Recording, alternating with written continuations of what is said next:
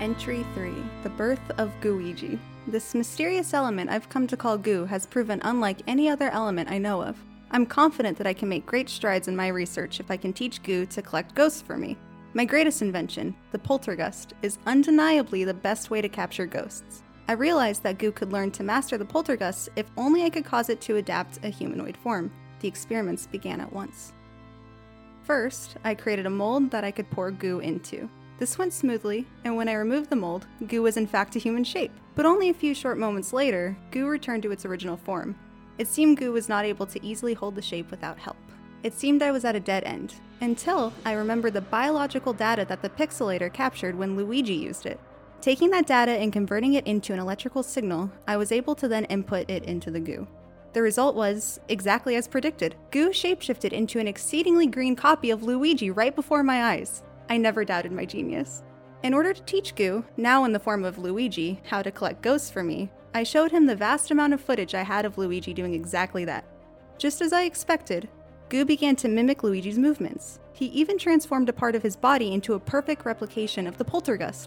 This progress has exceeded even my most ambitious expectations. I'm so good, I scare even myself. However, I must keep reminding myself that all great discoveries require a disciplined approach. Progress in the lab is wonderful, but soon the practical test of ghost collecting begins. There's only one more thing to do name Goo, who now holds the shape of Luigi. Easy! He looks like Luigi, so I shall call him Gooigi. With Lunoman Greeny coffee blend in hand, I must now determine the perfect place for Gooigi to test his abilities. Hello and welcome to the Emerald Spooks cast, Gooigi edition. Gooigi edition. Oh, scary. Ah, I'm ah! You, stop! You're too scary. I'm Jan Helsing, Jan Helsing. That's that's terrifying. and with me is Shh, Nolan. Sh- I, shivering, spooked Nolan. Nolan, that's fucking awful. I don't. I did. I, Nolan Gould. I- Gould. I was under the impression that when I was gone, you guys came up with nicknames for everyone. We I didn't did. know I was making up my own What's nickname. yours? Mine was Alex What's your Mc- nickname? Alex McNightmare. What's my nickname? Nolan Gould. Nolan Gould. Yeah, we went- we did go over this. Shivering, spooked Nolan You Gould. were a fucking amateur. I was gone. We went to all this effort. We put the spooky noises in, and you ruined it. Oh my god. Nothing is scarier than a botched podcast opening, am I right? That's right. That's right. Welcome to the show. A very special pre-Halloween edition. Halloween's like two days away when this comes out. It is. It is. It is. And you know what that means? Luigi's Mansion 3 is two days away when this It's episode coming out- comes out. the day of Halloween, which is weird because it's like, oh, you get 24 hours to play it, and then the spooky time season is over. You're actually not allowed to play it on November 1st. Exactly. it's yeah, actually, Nintendo will put you in Mario jail, yeah. Mhm. It's true. Doug Bowser is going to come to your house and confiscate it. just like he confiscated Mario and Luigi and tied them up in that GameCube controller in that one picture they put up when he was oh, hired. that's You right. remember that? Yeah, yeah. yeah. He had them like imprisoned on his shelf. because his name is Doug Bowser. Oh yeah. You guys excited for Halloween games? Obviously, Gooigi season. Yeah, I mean, there's spooky games that are coming out for sure. Are you going to play any? Me and Janelle started playing Medieval the other night, which just came out. That was a big deal for you. The remake, right? So apparently, you can play it in the PS1 format or oh, like a, something. like a port. I guess. Is I- it a port or is it they just give him like a chunky model? That's the thing. I couldn't find out anything about it other than that there is a secret PS1 thing in it that you can play. So there's something in there. There's something in a there. level, maybe a whole port. Maybe a whole port. Maybe a secret PS1. And if you find the PS1, one just appears in your living room. oh, that'd be terrifying. But okay, so when you were younger, you played a lot of Medieval, the OG edition. Right. Uh-huh. Yeah. That and Resident Evil 2 are the first two games I remember playing. How old were you when you played Resident Evil 2? Very different games too. I love that. I was born in 96, so whenever that game came out, I think I would have been like, like, 98, I think. But so you would have had to have been like four? yeah, I was fucked up. What was the deal? What was I think my dad wanted to be the cool parent, so my mom would work at night and she'd always tell him not to play those games around me, but of course he did. And it fucked me up a little Don't bit. play I think. Medieval around our it's kids. too scary. It's- it is. Do you want to talk a little bit about why it's so scary or, or what it is exactly? Medieval? Man, I don't even know what kind of game to even call it. It's like a conglomerate. Just like describe like what what you're doing when you play it. Sure. I mean, it's kind of an action adventure game, I guess. it's very classic PS1 Yeah. kind of action platformer. It- It's really, really basic. Is it a platformer? well, Parts of it. Okay, like in the second level that we played, there is that platformer cliche of going up a hill as boulders are rolling down it, kind of like step into the safe zones and dodge them, which, you know, platforming elements, it's more like that kind of lock and key design. You know, you find a door, oh, it needs like the earth rune to open, go to a different part of the level, find the earth rune, bring it back. Yeah. I compared it earlier to like the Sly Cooper games, but that's kind of just because I haven't played a lot of that type of genre. So is it like a collectathon of sorts? There's certainly gold and whatnot to collect. It's not a collectathon in the sense that the objective is not to collect all of the things and fill out a list. It's a linear progression of levels. I mean, it wasn't that in like Sly Cooper or Ratchet and Clank, was it? I guess those games are also both point A to point B, aren't they? Compared to like a Mario or a Banjo, it's less like look at all of the That's things. that, that, Right. that's why I would compare them to those more. It's that classic action platformer era okay. where okay. they're going for like a little bit of a different setup in the Banjo or Mario's of the world, you know. I'm really glad to be playing it. I mean, you guys saw how excited I was to play it at PAX, but it feels weird. I don't know. I really like that old PS1 camera angle thing that they did. That can be fun, but so far, at least where we're at in the game right now, the camera angles are ruining the experience a little bit. I think the game itself feels a little too clunky. You die too easily. I'm seeing that said by a lot of people, which validates me. But it's just, I don't know, it feels a little clunky. I didn't want to keep playing it last night. When you say the camera angle, do you mean how it's like sort of like angled closer to the ground because they couldn't like render that much? No, it's like when you're out in the overworld or just the wider open part of the level, you have typical third person camera control. When you enter a room, the camera will often pull into like a directed angle or like latch itself So like a statically. Resident Evil game. No, because it's not pre-rendered backgrounds. It, it just the camera will like la- like if you're going up the side of like that cliff where the boulders are coming down, the camera pulls out to frame it almost as like a 2D sort of thing. Oh, so kind of Sorta like, almost. that. It sounds to me like when you change rooms or areas in a point and click almost. Yeah, there's a room in the in the second or third level where you enter into sort of a open room with a hallway on either side of it, and you're entering in a way such that the camera places itself up in the ceiling, looking down,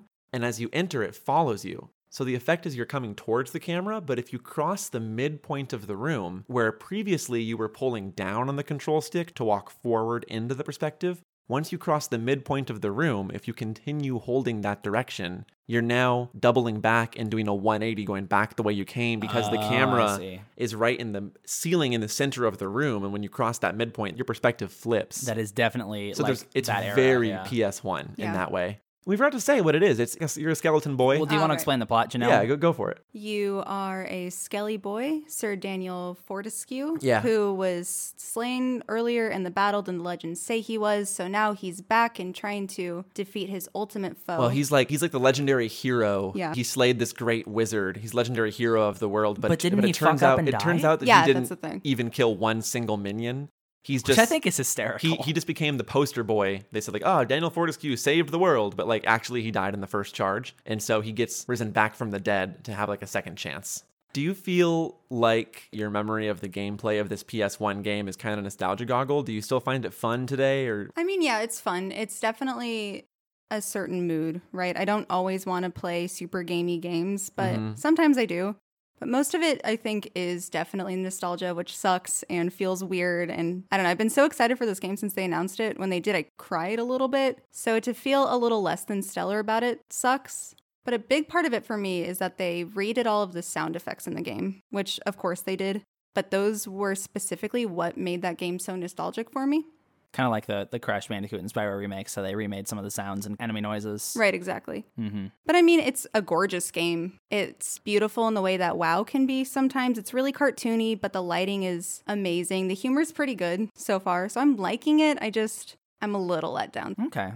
I mean, I know, I know that the, the writing was done back in the day, but I wonder sometimes what the audience is because the plot is very kiddish and aimed at a younger crowd, but a lot of the dialogue is kind of old English esque and they speak in a way that a kid would just not at all understand. Like, if you skip the first cutscene, the way that the gargoyle will tell you that Daniel Fortescue is like not actually the hero, that he is a fake, says something like, Legendary hero who died at first charge, now brought back to life for another chance to back up his let his tale or whatever. And Yeah. like, I don't know that like a seven or eight year old would even know what that sentence is. It would just sound nice. I don't know. It's the PS1 era. They were just throwing stuff at the wall and seeing what stuck. So We're just making games back then. Well, it sounds like this stuck because this this game seems like it's fondly remembered by people like Janelle. If I'm being honest, I don't think I'd heard of it until PAX. I remember this was a character in their weird like Smash He was in Bros. Battle knockoff. Royale, yeah, yeah, yeah. yeah. and I was like, oh, I I don't know what this character is from, so I had no memory of it. So it's, it's cool to see somebody, and I was like, what, what is this? And Janelle at PAX was like, oh my god, it's I can play it. It's I know it real. was so fun seeing your excitement because like when it came out, I remember you,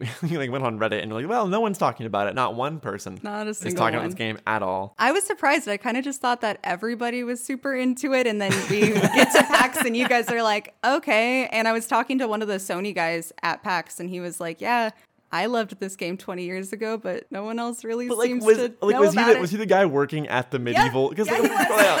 oh, I love I love medieval. Oh, I love this game. now he knew his shit about it. I, Oh, I, okay. I think he was an authentic fan, but Does this game have like a cult following, or is it just sort of like largely forgotten? I think I'm the cult following. Just it's just me. So it, it's no like oh, what's another game I can think of? I don't know, like Jersey Devil, right? It's not what that. the hell is Jersey Devil? It's a PS1 game that people really like for some reason, but it's bad. oh, well, okay, I I gotta don't go know check it anything out. Oh, about this game. Yeah, No, it's, me 'cause it's a neither. cult classic. okay, yeah. Well, that I mean that was our that was our Would you, Thursday night. I mean, it launched for like forty dollars. Would you recommend it? Would you be like, do you think you would say like, oh, if you're interested or if this interests you, you should buy it, or would you just be like, no, I don't think you should get it? Yeah, no, I'd say.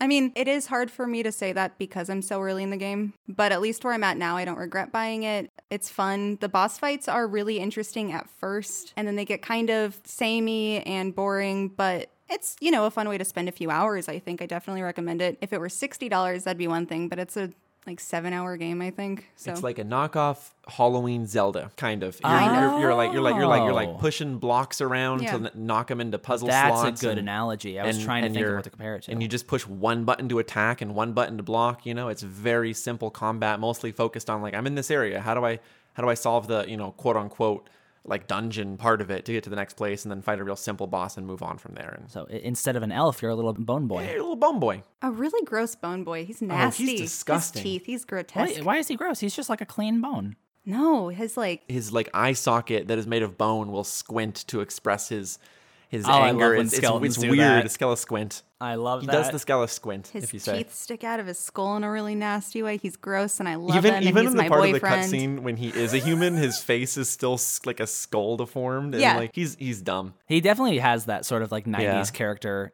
design style to It's, me. it's cute. but it is fun. Yeah. Like if you just want to sit down for a little bit and play a game, it's perfect for that. Have a, a ghoulishly good A time. ghoulishly good time. You guys Yeah. want to talk about some news?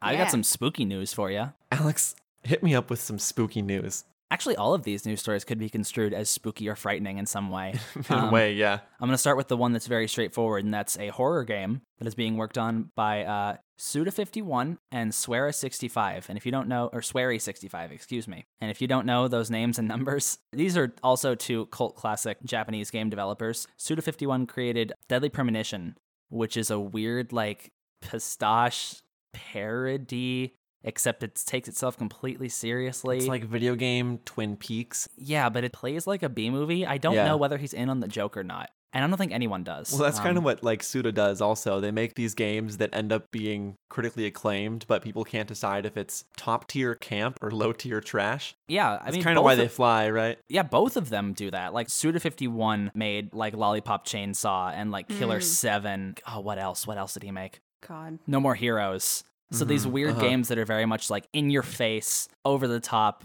cartoonish, you know? And I mean, same with Swery, who made. The kind uh, of games that you're not really sure if they're good, but like you r- always want to know what they're gonna put out next. Yeah. that's how I yeah. feel. I'm like I don't really play their games, but I'm paying attention. Yeah. I have kind of a soft spot for Lollipop Chainsaw, even though it's like not very good, and I could go on for a long time about how that game has some serious like problematic representation Didn't Lollipop issues. Chainsaw get the jump on God of War in terms of like like she has her boyfriend's head tied to her belt. yeah, her and- and, like, boyfriend is like talking to her the whole time. I and know it's just that her when head. God It of was like- War did that with the character who you tie to Kratos' belt, the talking head, the whole game, people thought it was this incredibly unique idea. And I was like, I think Swear got the drop on you on this.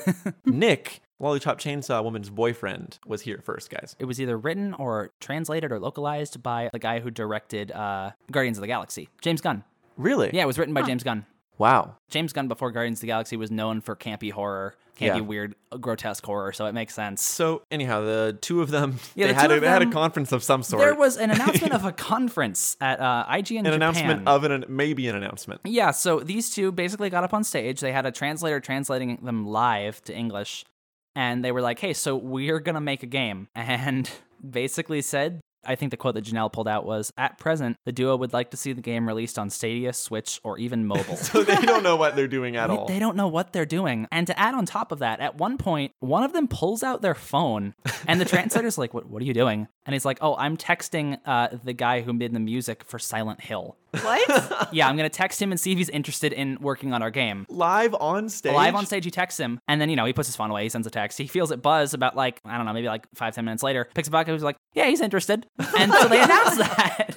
Oh they my God. also said now there's some confusion about whether this was a translation error or not, but they also said, oh yeah, we're gonna get it published by Devolver Digital. And Devolver Digital tweeted out, "We have no knowledge of publishing this game. Well, you considering didn't the- talk to us about this. stunt with Silent Hill's composer. It sounds like they don't really care about pre-approving anything. It's weird. It's Power very play. in character for both of them. Yeah, It is, yeah. And now there's negotiations. Uh, I think one of them tweeted back, like, do we have to make concept art? Because we don't have that ready yet.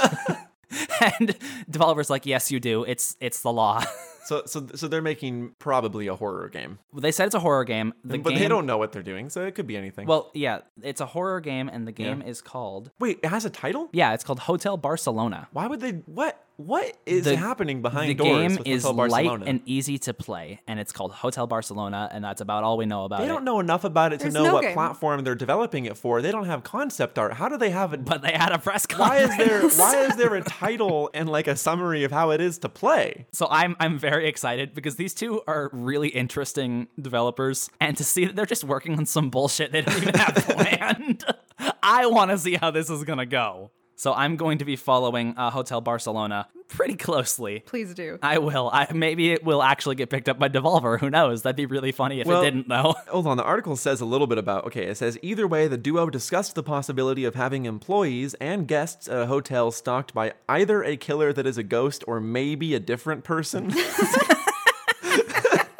Suda also discussed how he'd like to throw in an evil character, the player, a journalist covering the opening of the hotel would be forced to control. Since Suda is more into gore than Swery, who prefers suspense, it's possible Ho- Hotel Barcelona would have a mixture of both suspense in the beginning, blood and gore during the second half. So, I mean, that's that end bit is just pure speculation. But you know I- what? Fuck it. This I- whole conference is pure speculation. I, I am in love with having either a killer that is a ghost or maybe a different person. Who knows? They sure as shit don't. Uh, But yeah, we got Silent Hill composer, probably. We got uh, Devolver Digital, maybe. Uh, you know, just a real maybe A list of s- stars. Uh. Ghost, maybe? Maybe a ghost, maybe a killer. uh, seeing the scary stuff. Um, so Outer Worlds that launched yesterday. So Obsidian is the developers made Fallout New Vegas back in the day. They released Outer Worlds last night, and it's sort of like a original RPG that is based off of that Bethesda Fallout Elder Scrolls esque formula. One of the first ones in a long time. But anyways, so they're I'm kind sure of we'll like- be talking about it more next week. Absolutely, yeah. I'm, I it's all downloaded. I'm gonna play it when I get home tonight. But they have been kind of the Fallout fan favorites with New Vegas, so this game looks like it's kind of positioned to take over the Fallout throne or whatever you want to Do call you know it. who since, they weren't the favorites of? Since Bethesda's screwing the hell up, and Yeah. Bethesda's not Bethesda. If you haven't been following, has been engrossed in a in, a, an extended PR nightmare for the better part of maybe over a year now, and maybe even longer because they can't do anything right. And so on on on the night of Outer Worlds releasing, Bethesda is like, "Hey, look at me! Um, F- Fallout 76 has a subscription now. N- So now there's a $13 a month subscription for Fallout 76. You can pay 99.99 a year, which I don't know about you guys, strikes me as the single worst attention grab of all time. It's bizarre. I think this costs more than Netflix. Like, thir- yeah, uh, Netflix is like maybe around the same price, but 13 bucks a month and let's see, what do you get? Do you remember Janelle? What? I don't really remember the actual details of what you get. I just know that I've been reading that none of the things are actually happening. Oh, for yeah, that's people. fun. That's so, Okay, so you get private servers, but reports are saying that the private servers can be joined by anyone. you get a scrap box which says unlimited storage for crafting components in your own new scrap box container. Reports are showing that everything you put in the scrap box is permanently deleted from your character in your world. That's either uh, th- $12.99 or $99 a year. You get 1650 atoms per month to use in the atomic shop, which, if you'll recall, back in the day, they handed out like 500 atoms to everyone who pre ordered and didn't get their canvas bag. And it turns out you can buy basically nothing with that. This is just barely over three times that. You can maybe buy like a potted plant or something in game per month. You get the Fallout New Vegas outfit. That's cool. They didn't make that game. That's the thing. They're like, fuck you, Obsidian. We're, we own Fallout, not you. There was a And there's you get an, emotes too. there's an old internet story. oh my god. Oh my god. sold, sold. Take it back. There was an old internet story that Obsidian was promised a raise because they, you know, were crunched and worked really hard in the game if they met a certain quota. And I think it was they had to get like 85 on Metacritic, and they got an 84, and so they didn't give them the raise. I don't know how true that is, but after hearing a lot of the shit they had to go through and seeing like the the seams of Bethesda slowly become unraveled in the past like year and a half, I wouldn't doubt it. Well, the thing with Obsidian's New Vegas dev time and ZeniMax is that as the publisher, they literally went and told them make an entire new Fallout game with the assets we're going to hand you, but you only have 18 months to do it, which if you don't know game development is a very That's short nothing. turnaround That's time. I nothing. mean, the fact that like oh, Kojima turned around Death Stranding in like something like a little less than two years or like two to three years, but the fact that he was able to pull that off in a game of this profile is is absurd. And Fallout fans and critics alike expect a Fallout game to be like really wide and vast and full of things around every corner. ZeniMax comes to Obsidian and says you have 18 months to make this game. You have to make it bigger and better and, and more varied than Fallout 3. And if you get above 85, you know, we'll give you the raise. And then, like, you're right, they got 84, but they got 84 because ZeniMax kept coming in and cutting time or rushing them or whatnot. So Bethesda has been on the downward spiral for a long time. They keep finding new and creative ways to Uh. fuck up. It's hysterical. So as I've said a million times, Blizzard has been one of my favorites for like ever. Well, Bethesda was my other one. Oh so no. it's been like a rough You've couple had a of years bad for me. time, yeah. I mean, my takes on Bethesda are nothing new. Everybody's been saying it for years now, but what the fuck? What are they doing? What are they thinking? Every single thing they do just blows my mind and it doesn't seem real. Even like MMOs are struggling with whether or not the market for a subscription based game is still viable. But Bethesda's out here like, why don't you pay full price for our game and then subscribe to it? And we'll give you nothing. I I heard this a while ago. I don't know if this is true, but to my understanding, Bethesda is not publicly traded. They're a private company. So we have no knowledge of how much or how little money they're making. but this move definitely seems like they need some money Yeah. because they are grasping at straws here. Uh, Man, I'm wondering what their next games are going to look like with everything that's been going on with The Elder Scrolls 6 and Starfield. yeah, they, I feel like they have to do something different. If Elder Scrolls 6 and Starfield aren't successful, I don't know that I see Bethesda coming out of this hole. They're going to have to really like look at other games, look at themselves and be like we need to we need to change something. What if they just change the company name? what if they just like, Commit fraud. yeah. Now we're called Maryland. no one's gonna know who we are. Yeah, we get yeah. a fresh start. It's great. That is not Todd Howard you saw. That is Ron Ron Coward. it's, it's a different man. They look remarkably similar. Uh, it's it's gonna be great. Okay, well, here's my question for you, Janelle. If you're around and a new Fallout game comes out, what what are you looking for? I know I know you were into Fallout 4, but you, you like had your qualms, right? Right. And Fallout 4, you had some problems with. You're, you're a Plenty big fan of of people Fallout 3 m- mainly. Is your is your one right? Right. Oh, I really? Do not like Fallout New Vegas. which is Oh. which is another interesting conversation we don't have time for. But like, what do you want out of a Fallout Five or an just- Elder Scrolls Six?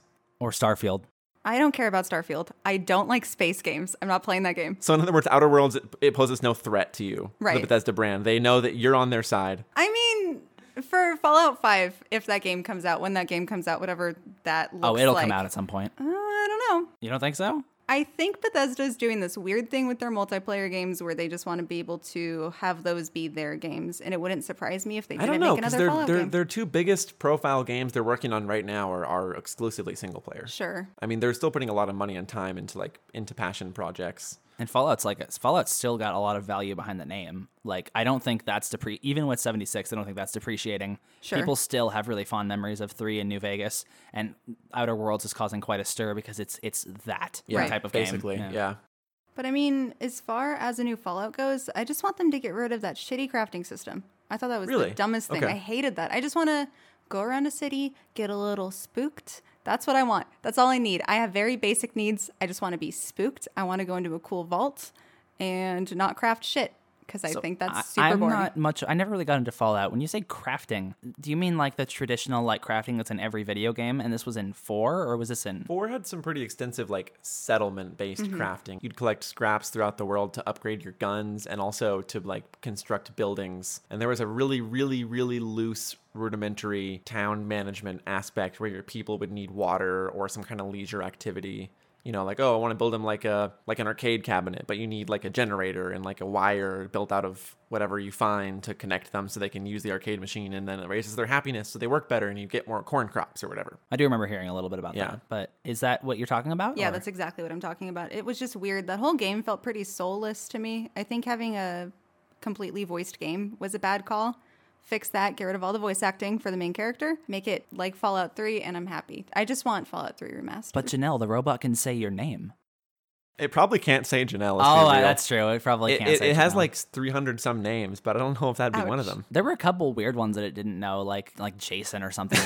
When- Yeah, Someone was just- like a vendetta against Yeah, Todd, yeah. Todd. Todd hates a Jason. Yeah. you know, Todd hates a Jason out there. Well, I'm not going to be playing Fallout 76, but I am going to be playing Outer Worlds like this weekend a lot, and I'm personally very excited to come in uh, next week and talk to you guys about it because like I got really into Fallout 3 and New Vegas both. Um, four I didn't even play like a third of.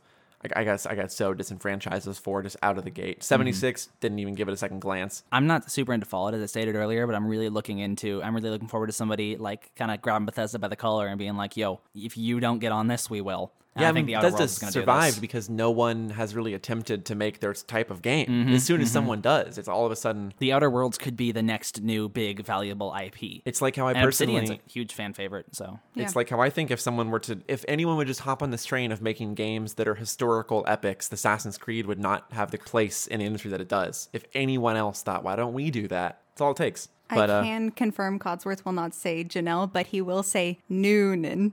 So, Noonan. Noonan. Have you ever heard the name Noonan? Noonan before? Noonan? no, Can't Nobody you get him has. to call you like shit, like Cockstain or like? Yeah, something dumb like Yeah, that. Yeah. yeah. Gamer talk. But not Janelle. but not Janelle. so, not Jason. thanks, thanks, Bethesda. Well, our old friend Jason Schreier came out of maternity leave for like a day to uh, announce a delay. Janelle, on his baby. on his baby's one month delay. His baby is delayed. They're t- taking more time into production. They really want to make it the best baby that they can. His wife walked too close to the TV, and the baby heard like some dialogue from a Death Stranding cutscene. And Jason was like, "That baby cannot be born before embargo, so help me God." So this week is me being sad about every game, about everything. So he tweeted out about how The Last of Us Part 2 was probably going to be getting a delay until spring 2020. And then about an hour later, it was announced that The Last of Us Part 2 is delayed until May 2020. And delays are great. They should happen when they need to. But god damn it, I'm so upset about this. Just When was the original planned release date? February, February 20 something, yeah. something. So it's not that far. It's not that far. It's just last month they had this huge press thing. People got to play the game for like two hours or something. It was a really big deal. I pre ordered it. I cried like twice, I think. And I was super excited. February was so close. And now it's May. And that's fine. It's going to be a better game for it, but it sucks and it's sad and hate to see it. In my brain, I already have Last of Us Part Two slotted away as a game for next year. Some somehow for me, it being pushed back a couple months doesn't register as much of a difference, considering I already am like, well, I'm not playing it soon. So in my brain, it's like not much of a difference, you know. Ghost of Tsushima was delayed more quietly. Is that confirmed? I don't think that's confirmed. I No, think I that's just thought a that, rumor, uh, but Jason Schreier said it, so that means it's probably real. Yeah, he he doesn't tend to be off on these Right. things. He he did say that it was going to be like the latter half of 2020 as opposed to a front quarter game. I'm personally wondering like, how much does one internal development project affect the scheduling of another? I mean, I, I wonder if when a game gets pushed back and those release dates, by the very nature of Last of Us Part 2 getting pushed back, get pushed closer together, if Sony comes in and says, oh, we don't want these two high profile games coming out in the same season. That's what I'm thinking. we It's want to like- diversify, so we're going to push Ghost of Tsushima back Yep, yep. It's like a movie studio. Like they don't want them. They don't want sales to cannibalize each other. So is it Sucker Punch? Yeah, yeah, It's yeah, Sucker yeah. Punch. I wonder what if this is a blessing to them. You know, when the studio comes in and says, "Listen, Last of Us get pushed back. You guys are going to get an extra few months." I wonder what the reception is. You think they're still supposed to go gold at the same time? Like how does that work? Oh, yeah, that's a good question. They might not have. I mean, it's of course it's complete speculation. I guess I'm just saying I'm curious, like what happens behind closed doors when a high-profile game like this gets pushed. You know, I'm almost in the same boat with you as like it's just coming out next year. We knew that anyway. It's not that far off. It's just The Last of Us is my favorite game of all time. Yeah. And I've been eagerly counting down the days. I put it in my calendar. I have yet to edit it. I need to. I got that Best Buy email that said that my pre order is scheduled for a That's a- different that's a date. sad and email. that, oh, that's know. always fun. Yeah. that hurt me. But I mean, it's going to be better. You know, if it was a game like Death Stranding drops November 8th, you know, if, if I got an email and Death Stranding was delayed two months, I would be, I'd be devastated. Because Yeah, I'm but- already in the mindset that I'm like, Exactly. next week I'm playing Death Stranding, you know, but, uh, Now, I, I can't speak to Last of Us, unfortunately, because I have no experience with the game. You but do. It's on your shelf though. Play that game. It's been on your shelf for Play years. it eventually. You should really get on that. I got it on sale one time for like $6. you still got to play Red Dead 2. You got Oh, I'm the Death not finishing Stranding. Red Dead Uh, 2. You got a collector's edition for Death Stranding coming in. That's going to be a whole, Gonna you know, finish Death Stranding. you better finish Death Stranding. We're going to have Um, some stuff to say about Yeah. that.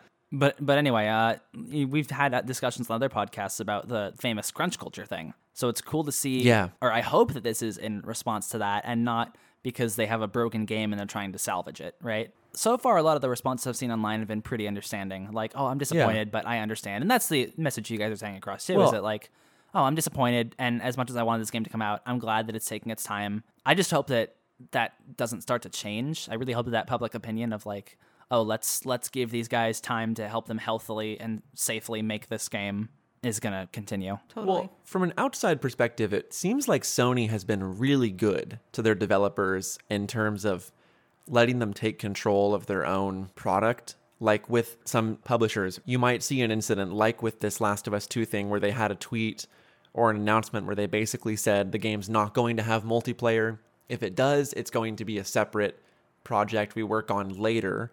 You know, you could see publishers coming in and saying the first game had a successful multiplayer component. This game is already going to sell well. We want longevity. We want the potential for microtransactions. You know, we need you to work on this, and it would lead them to have to cut corners somewhere else. But you can you can see Sony gives the developers a lot of levity to to make their own choices about their own product. And so I actually see a delay like this as a as a great thing. I see it as like you can imagine the Last of Us 2 dev team going in the game needs some finishing touches.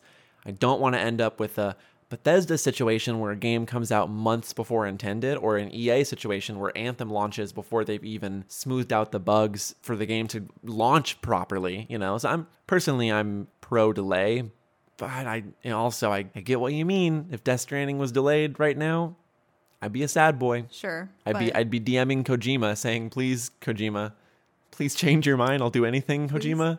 But no, I Please? mean, it totally is a good thing, and I'm really happy to see that. And it is really nice that most of Twitter hasn't been crazy about it. I've seen a lot of hot gamer takes that this isn't fair because I'm going to be playing Cyberpunk, and how am I supposed to play both games? But I mean, it is good, and most people have been really cool about it, and that is really, really Yeah, nice to I, see. I I personally really enjoy seeing that too. Yeah.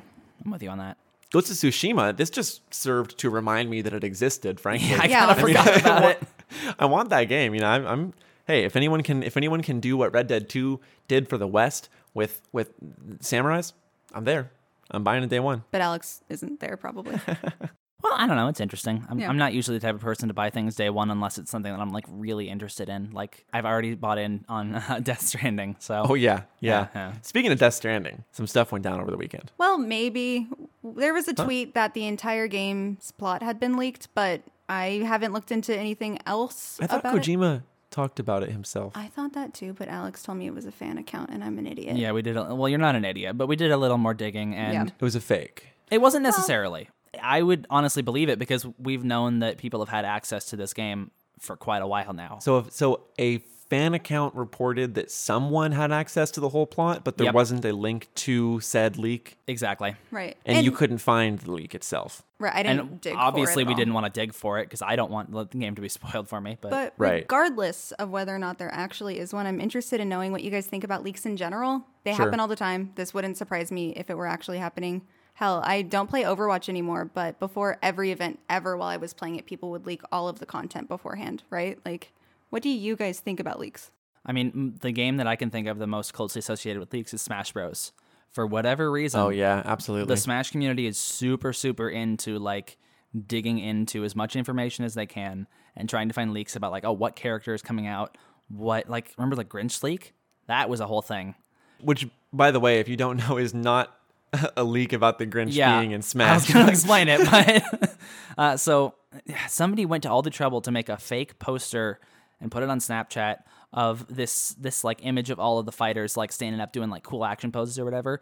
But they drew in some of them, and some of them were like fan requested characters like Gino from Mario RPG and Banjo and Kazooie. Um, so people really latched onto that. We've known about, uh, or we had known about, what's his name, Erdrick, or the Dragon Quest heroes, for, for quite a while before they were well, it- announced. to be fair, like Nintendo themselves titled the so they have to create a slot in the data for the character on the select screen before they add it to the game because you you need like the game to be able to just like instantly accept this addition. Anyways, they usually use code names or placeholders. So Well, if they did. someone digs into the files, they can see like a hint about what the character will be, but like the Dragon Quest hero is named Hero. No, his name was Br- his code name was Brave. No, I know. Well, yeah, but in in Japanese, like his his name is Yuki, which is just brave. So people Oh. Interesting. were like, okay, well, they just called him the name of the character, as opposed to usually there's some kind of like obfuscated reference.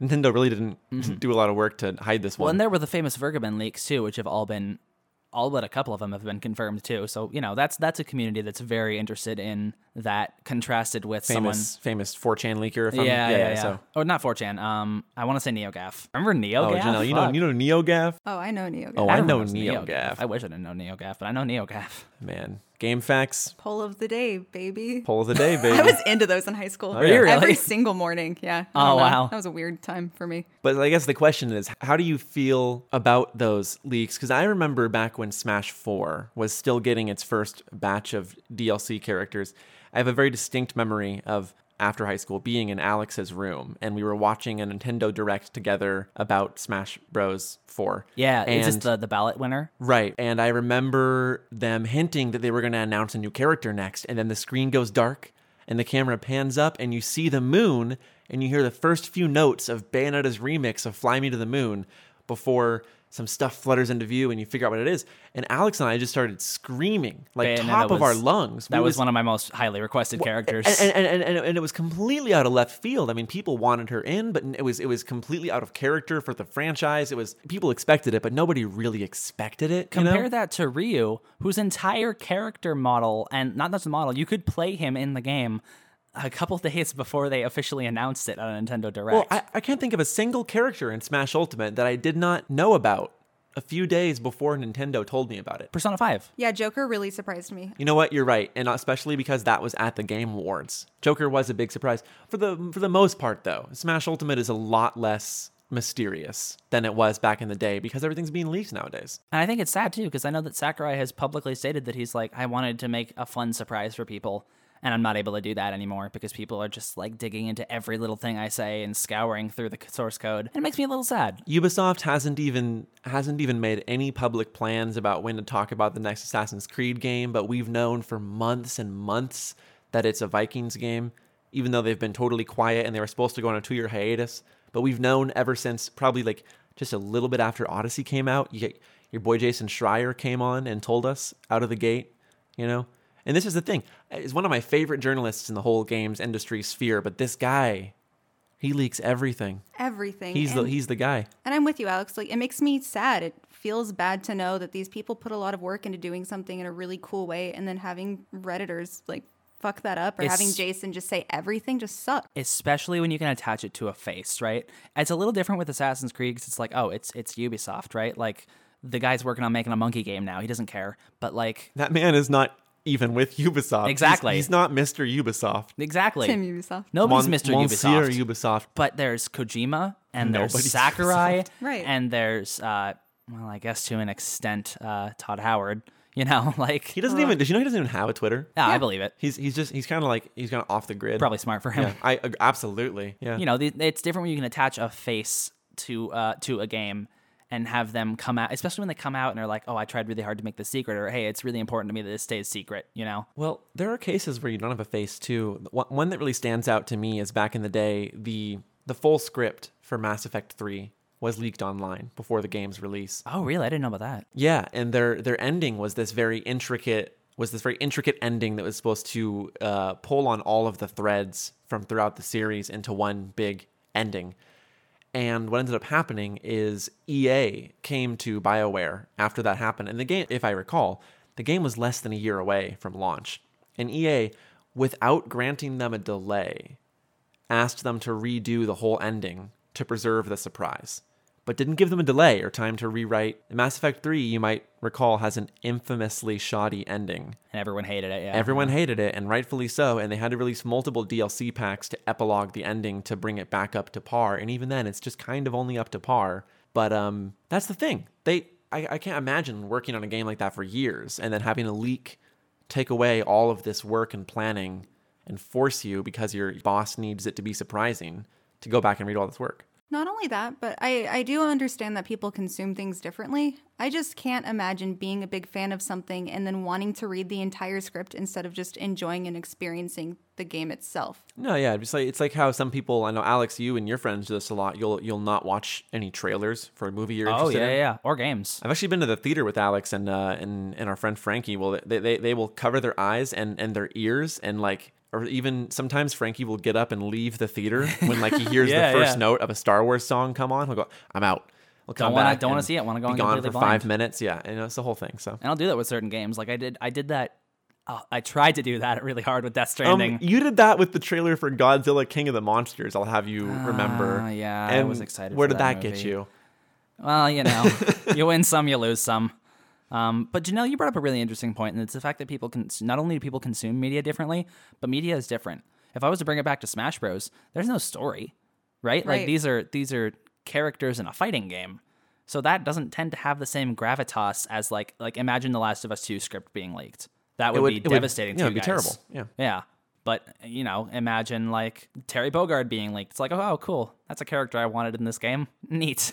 Uh, yeah, I- I, I actually Smash leaks are the only ones I pay attention to Mm-hmm, because I think it's I, I I think it's fun. I mean, in that in, in that sense, I look at the Smash leaks almost as like a like going on the subreddit when a leak has happened is the equivalent to me of like running to the lunch table at middle school and gathering around and talking about the weird secret way to get Mew beneath the truck. It's it's this modern equivalent of like, did you hear that You have to go to the it's gonna moon to be- get Jirachi. they're gonna put Terry Bogard in the game, and I know this because like as you look at this one frame of this trailer and blah blah blah, or you look at the data, and and and that is fun to me, but it only in that sphere. But Mm. then they announce it and it has no impact at all. Actually, it has less impact, but there's still definitely. Sure. I mean, there is sure. definitely like an excitement to saying like, are we gonna be right? Is it gonna be Terry?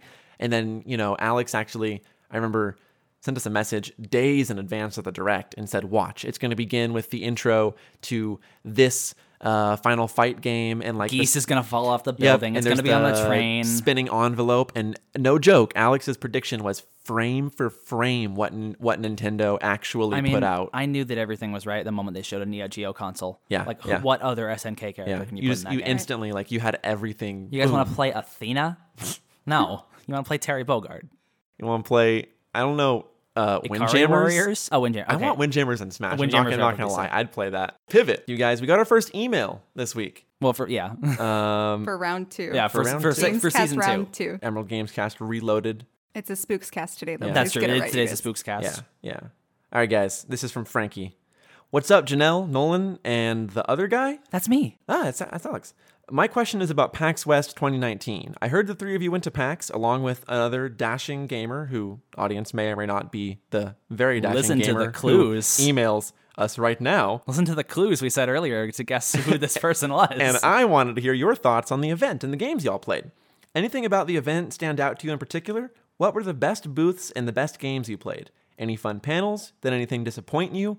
Just how many secret neighbor plushies could there possibly be? a lot. Thank you. Love the show. That's Frankie. Well, first of all, there were Thanks, a lot Frankie. of secret neighbor plushies. that secret neighbor was giving out the plushies and by the last day nobody was buying them so they were like if They you handed them out. they were like you can come take a picture and get them for free and then later they were like please just come get them for free I we'll didn't give kn- you the most expensive one for free you can take four of them if you want them I didn't know that many people liked that game. Nobody likes that game. well, That's why they're clearly handing they them do out. because it had a giant booth. i've never heard a living human talk about secret neighbor I No. saw an around the convention floor line for Secret Neighbor. It's insane. Everybody wanted to play that game at PAX. When Hello Neighbor was originally released, I spent five minutes going, this game looks like it could be fun. And that is the last time I heard anybody in real life talk about it. And then we get to PAX this year, and it's crazy, and everybody loves it. And Has there this are- just flown completely under our radar? Like, is there a whole subset It's of wha- people it's that love called this game? Secret. It's the first name of If the you title. love True. Secret Neighbor, please email us. We want to understand. When did it go from Hello Neighbor to Secret Neighbor? I think these No, are no, those are different separate games. games. I know, but they're the same too. But it's like No, the same they're not. What- universe. what is you know? the No, no, difference, one, though. one, one is like a one is like an asymmetrical multiplayer game, and one is a single player game. One is you sneak into the neighbor's house, and one is like you're you're like four kids in the neighbor's house, but one of the kids is like secretly actually the neighbor in disguise. Yeah, yeah. Stop. and you trying to.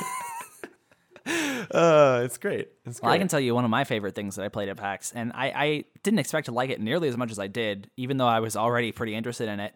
Uh, Final Fantasy VII Remake. oh, it was Oh so my God. good. Yeah, yeah. But so what they would do is because it was so popular, they had this ticketing system. So you would go up to like a quote unquote train station, they'd give you a ticket and be like, next boarding is at this time. And you'd see the flash when you could get in line. And when you got in line, there were these two women in suits with their hair tied back, and they were Shinra reps who were just like really mean and shitty to everybody in line. It was great. Well, They like were the beginning, the be- beginning of the game, like the original game, is you like getting off a train at a train station, Mm-hmm, and like you're going to sabotage. You're like a bunch of eco terrorists. You're going to go sabotage like a Shinra power company generator or something. Yeah, yeah, Yeah. And then they funnel you into this room that's kind of it's like a waiting room for a train. You're on like benches or whatever. And there's these screens and then they show you like Shinra propaganda, which is like the evil company in the game, and it fades and it like statics out and they're like, "Listen, we need you to help break in and and blow up the the Mako reactor or something like that." And it was like you need to sh- kill the man with the big sword. it was this incredible like Disney Disneyland like presentation that they had backed with like a really really fun game. well, like me and Janelle, when we were we were in line with our ticket, and we were talking to one another, and the woman who was the Shinra rep, who was just like immaculately dressed in this terrifyingly powerful suit with with like not a single thread of thread, not a single strand of hair misplaced. You know, she looked very very intimidating. She came up to Janelle and I, and she like stood and and like looked us down for maybe 10 seconds just r- slowly rolled her eyes like uh, like all around us and was like you two seem familiar do you know one another what district did you meet in we started talking to her and eventually she was like you're not eco-terrorists by any chance are you you're not going to cause any trouble inside and we had to like talk her way out of it she got right up in janelle's face and stared her down and like janelle did not crack janelle stared right back at this woman Good on you. it was really powerful. and then the woman like was impressed. She gained respect. She went, huh, and like looked at Janelle and Even smiled. though she was definitely an avalanche and then member. just walked away. Yeah. It was the most powerful moment of my life, and I feel like I peaked then. But yeah, Yeah. like I've only I've we've gone to PAX, and I guess I should probably explain. Yeah, PAX is the Penny Arcade Expo. it's it's not even well, they don't. Yeah, they don't technically- call it that anymore. But It was. Yeah, it yeah. was. But it's basically a, a games convention in Seattle uh, that they do every year around Labor Day. Yep. Mm-hmm. Labor Day. One of weekend. the biggest. Um, yeah, and so the three of us and our our mystery guest friend went. Who did not send us an email this No, week? definitely not. Uh, we all went and explored about it and talked about it, um, and it was it was a lot of fun. But that Uh. in particular stood out to me just because like they, they put so much money into presentation. I, re- I like those stunts. Oh, those I love publicity it. stunts because like you you can play a demo anywhere. You know, I'm paying to fly out for you to kind of impress me. Well, we So- drove, but Yeah. And and one thing I really liked is the people that made this game that I honestly don't care about called Graveyard Keeper. Um, they had it's this game where you play as you know, as the title implies, you play as a graveyard keeper. And so their demos, they had like a bunch of coffins laid out full of this really comfortable padding. And each coffin had a switch attached to it, like a like a like a Nintendo Switch, not just a Switch Switch, and uh, and they had a fog machine making fog. So you walk into this spooky graveyard, and, and and you lay down in a coffin, and they hand you a Switch, and you play their demo, and I love shit like that. at the I'm all about Nintendo it. booth, they had a whole segment, uh, the Galar, which is the region that the next Pokemon game is taking place in, the tourism booth. So there'd be people giving you like postcards and talking about why you should come visit Galar, and you could get your picture taken with the Pokemon. It was it was adorable. It was great. There's a lot of a lot of really cool stuff to play. One of the weirder things that they showed off was uh, that one Predator game. Oh That was yeah, so fucking weird. It Predator was- Hunting Grounds. This game was in like alpha, didn't even have a release date, and they let a bunch of people play it and it wasn't very fun. It's Oh basically no, this, it was pretty it bad. was basically this isometric shooter where like half the team A was asymmetric. sorry, sorry, uh, Isometric is the like the like top down. yeah, Yeah. it was an asymmetric Yeah. shooter where a bunch of people were like Marines or whatever and doing some fucking war shit, and in the background, one person was the predator. And you had to like hunt them down, and also they had to hunt the predator while also doing their own tasks. It was really cluttered and weird and not balanced, and not very fun. but they had a man in the full predator suit there that you could go up and Yeah. get a picture with, and the whole thing was decked out like a jungle. It was the full of only vines time I've ever and- seen anyone taller than Nolan. It was wild. I was, so I, I I I played as the predator and I won and I, and it's not by any merit of my own play. It's by because, because the, the game, Predator was broken, Because the, yeah. 'cause the predator has the predator skills and no one knows how to play the game. So of course you're gonna win if you're the predator.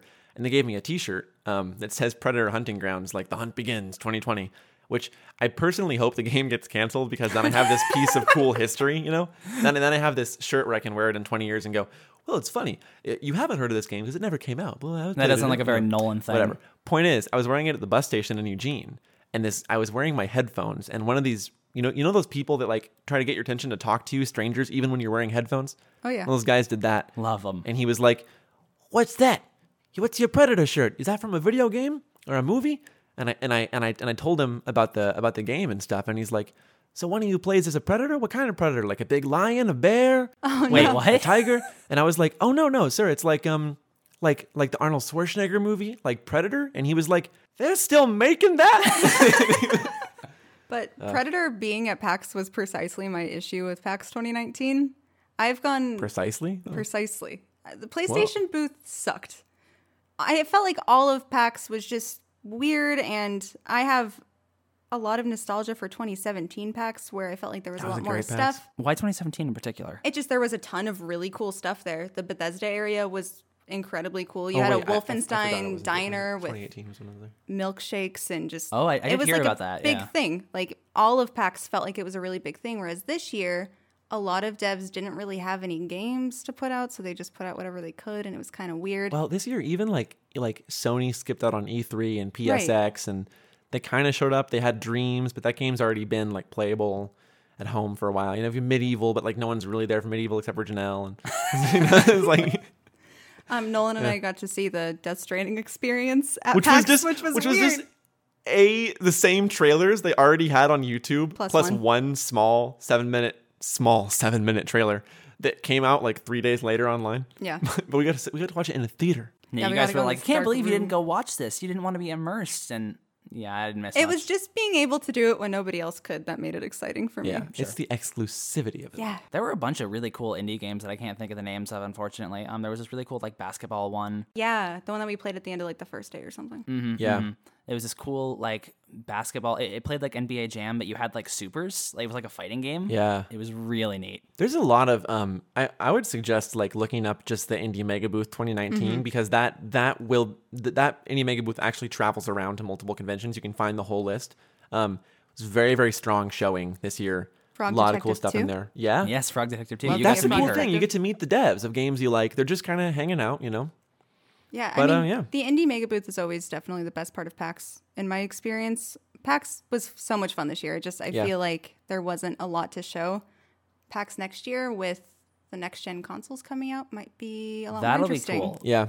Th- I think with E E3 2020 when everyone is going to be scrambling to show the next generation hardware, that's going to that's going to make every consumer convention more fun cuz they're going to actually be giving a look at what kind of what's to come whereas like this year it was sort of like, oh, here's some games you already knew about. Here's th- Here's a game that's like you know Ashen. It's just kind of like Dark Souls, but it's an indie game. You've Mm. They nev- never had tend- one of those before. They tend not to announce games at PAX though, because it's it's smaller scale than something like a Well, Comic Con al- or E an E3. al- Oh, almost never, but a lot of games at PAX that year had already like when we got home, we, we played Blair Witch at PAX.